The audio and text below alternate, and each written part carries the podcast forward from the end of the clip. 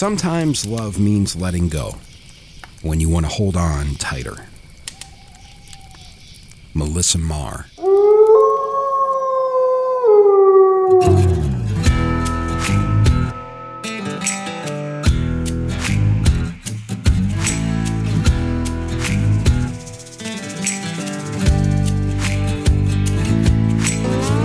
Welcome back to Dead and Gone in Wyoming, a monthly podcast telling the stories of this remarkable state's most enduring murders and disappearances.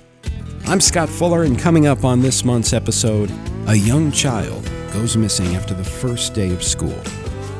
But as rumors fly and investigators chase fevered leads, a word of caution to you, the listener. Your assumptions in this story cannot be trusted.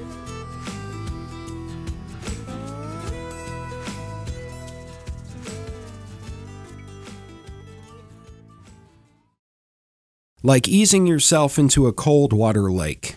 The reality that parents can't completely protect their children from the dangers of the world around them is a reality that's best realized slowly and gradually. To jump into such an understanding with both feet all at once would be too much, too fast. You can adequately prepare yourself for a good many things in this life, but becoming a parent is not one of them. Parenting itself is a little something like growing up. There are a thousand mistakes you make, hopefully, most of them only once. And with practice and patience, and most importantly, that inherent and most indescribable biological connection that parents feel with their children, you gradually become better at raising future adults. In that way, and perhaps only that way, parenting is like anything else. When you become a parent, nobody tells you about the letting go. Of course, you hear about the cliches. When you love something, set it free. When you love someone, let them go. And you know that your kids will someday leave on their own. That's in fact the goal, and that when they do, hopefully they're as prepared as you could have possibly made them. When you become a parent, you know they'll leave. You know you'll have to say goodbye. But nobody tells you you'll have to do it a thousand times. There are innumerable little goodbyes that arrive first. A thousand little moments when they don't need you anymore, at least not in that moment. The first day of school is one such moment, but a bigger little moment for many parents. I myself will have forgotten most of those thousand goodbyes in time, but maybe the last one to go will be the day I drop my oldest child off at his first day of kindergarten. For me, it hasn't been that long ago now. And I remember also watching the other parents who were doing the same that day. Now, if you don't have kids, you might find all this sort of silly and maybe dramatic. And there's nothing I can do to contextualize that for you. Even being among those parents, you can see in the others some mild sort of hopelessness. Whatever that day has in store for those parents, whatever's on their work schedule or their to do list, it doesn't exist in that moment. As someone else walks their child away from them to experience something they themselves did a long, long time ago now. It's almost like standing in a vortex, a time machine. It's like watching a better version of yourself walk away from you.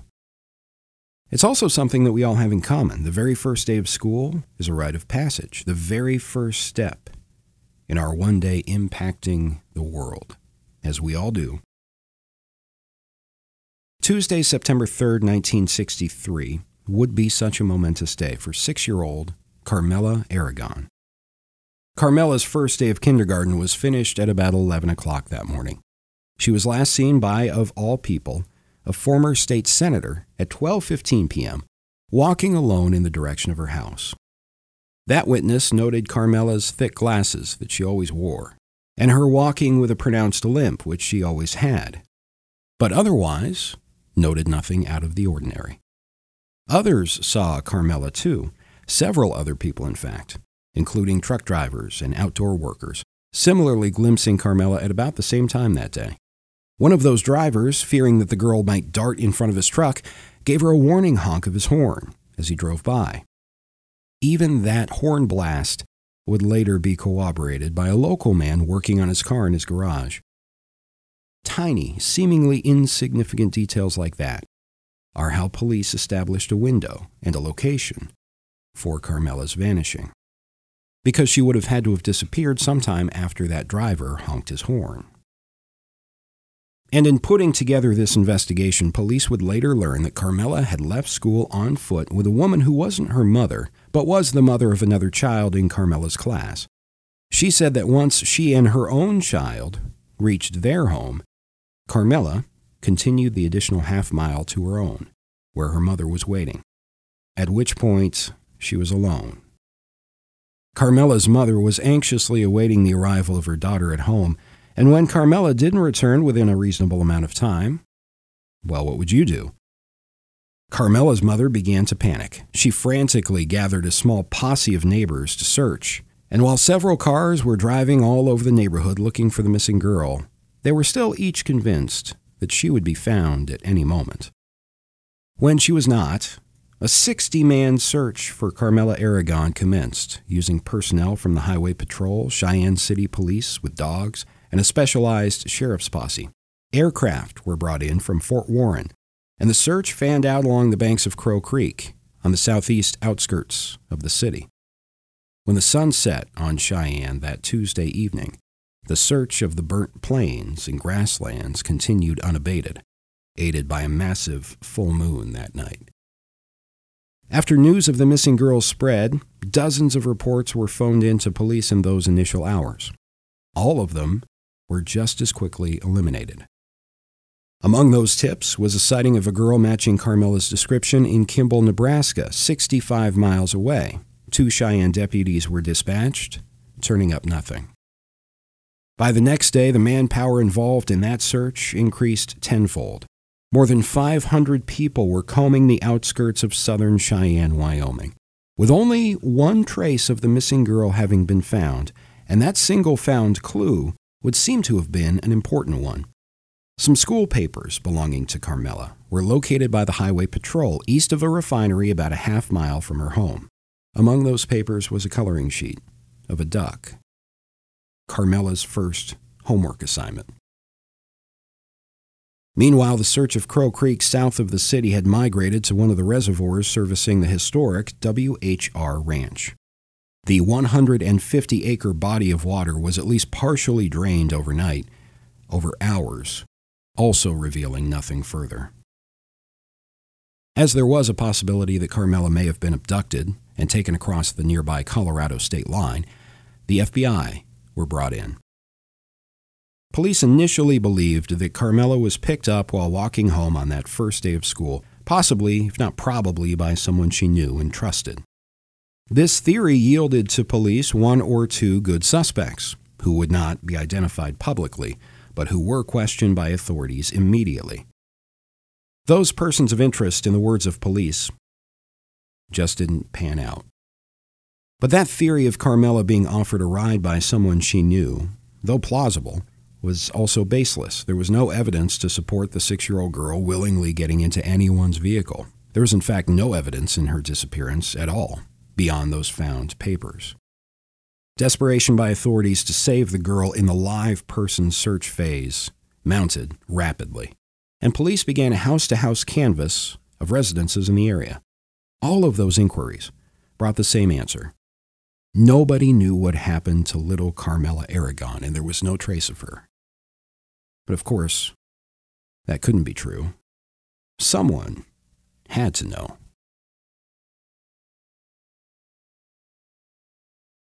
In that chasm between the truth and what is known, the void must always be filled. In absence of our firm conviction of what actually happened, any knowledge of probably what happened will suffice.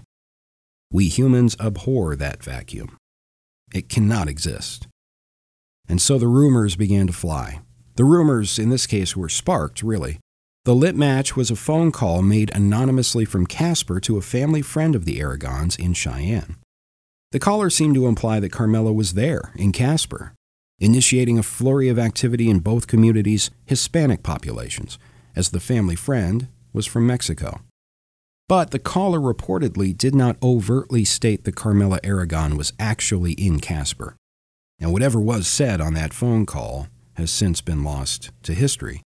And it's unclear how seriously investigators in Casper or Cheyenne took that lead. The rumor, though, was enough to reignite the community's interest in the case, and authorities pressed on with ground searches of two additional sprawling ranches south of Cheyenne. Nothing was found. Slim and ambiguous as that phone call lead had been, another manifested in the form of a vehicle sighting. Four weeks after Carmella's disappearance, authorities announced their interest in a green station wagon with out of state license plates. That sighting had come into authorities right away, but they'd kept it from the public for the intervening weeks. It finally was made public out of desperation and really a lack of any other solid leads. Teachers at Carmella's school had noted something odd as class was dismissed on that first day. A woman of Hispanic descent parked in that out of state green station wagon near the school. That by itself was not odd, but that she was appearing to lay down in the front seat, almost as though she was hiding from the other adults. That was odd to the teachers. The teachers noted that the same woman had been sitting upright just moments before. The license plates on the vehicle were believed to have been from New Mexico, but even that was unclear, and eventually that lead also fizzled out.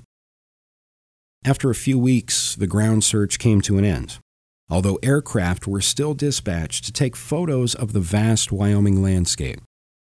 The images were then pored over in offices by men with magnifying glasses, in some diminishing hope that something could be seen in the pictures that hadn't been found on the ground. I'm not sure there's anything more the Laramie County Sheriff's Department or any of the other agencies involved could have done to locate Carmella Aragon, alive or otherwise. By 1963 standards, especially, their investigation was persistent and thorough. Even so, none of those efforts were enough. Carmella was not located alive, and police never found her body. It was two hunters who did.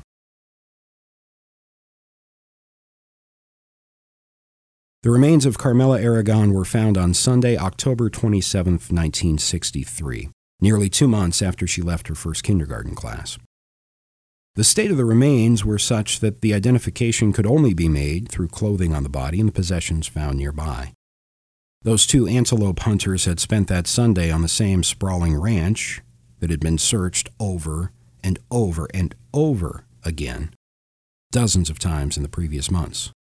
Inside a portion of that land that had been specially opened for hunting, a wounded antelope had led the 16 year old and 12 year old boys to a place and a person that hundreds of professional and amateur searchers hadn't been able to find. And there is some inexplicable reason for that. Because that place, Carmella's final resting place, seems wrong because Carmella Aragon's body was found three miles into the Wyoming wilderness. To walk to that location, ultimately from school, meant that the six year old walked four miles after class that day. Her assigned coloring sheet, that outline of a friendly duck, was found by the State Patrol two miles from this spot. This girl's body was found a mile and a half from the nearest road.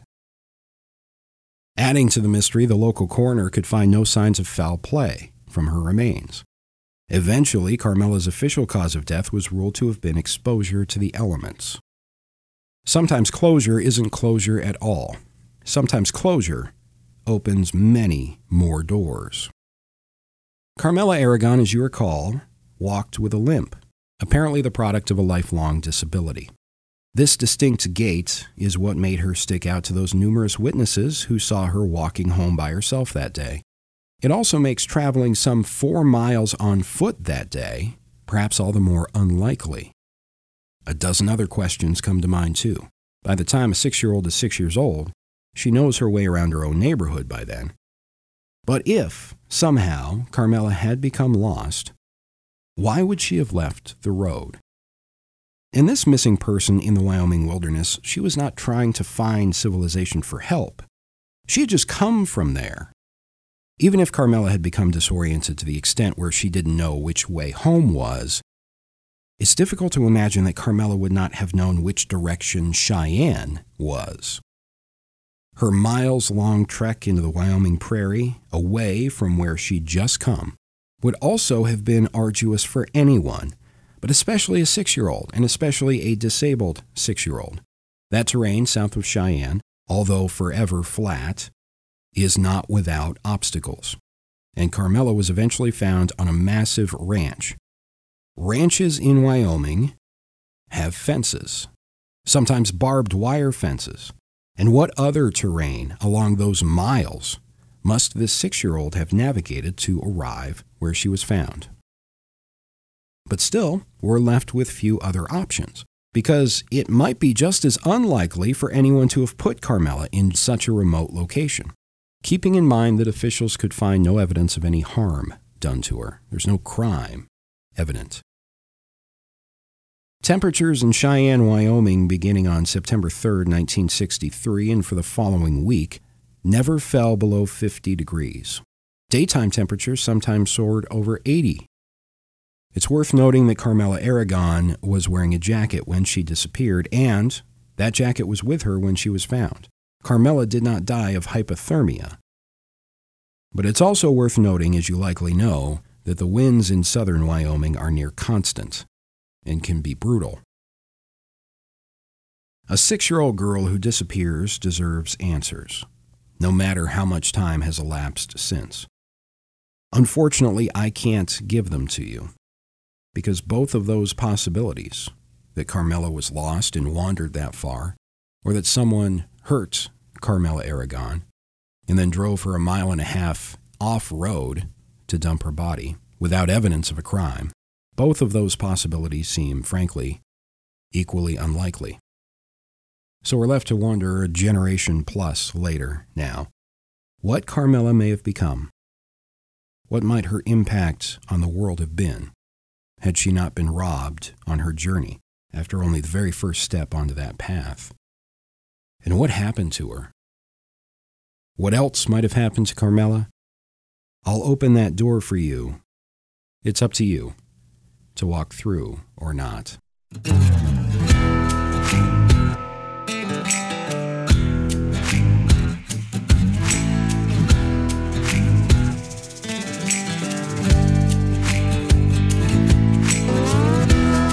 Thank you for listening to this episode of Dead and Gone in Wyoming. Sources for this one include the Casper Star Tribune and the Associated Press. I want to thank our Patreon supporters of this show for continuing to make this show possible. And for Patreon supporters in the month of January, you'll be receiving three full episodes from me, and two of those episodes will be exclusive to you. I always love hearing feedback on the show. You can email me, wyomingpodcast at gmail.com. Follow the show on Twitter at Wyoming Podcast. That is all the time we have for this episode. And so for everyone at county10.com, I'm Scott Fuller, already looking forward to bringing you the next episode of Dead and Gone in Wyoming.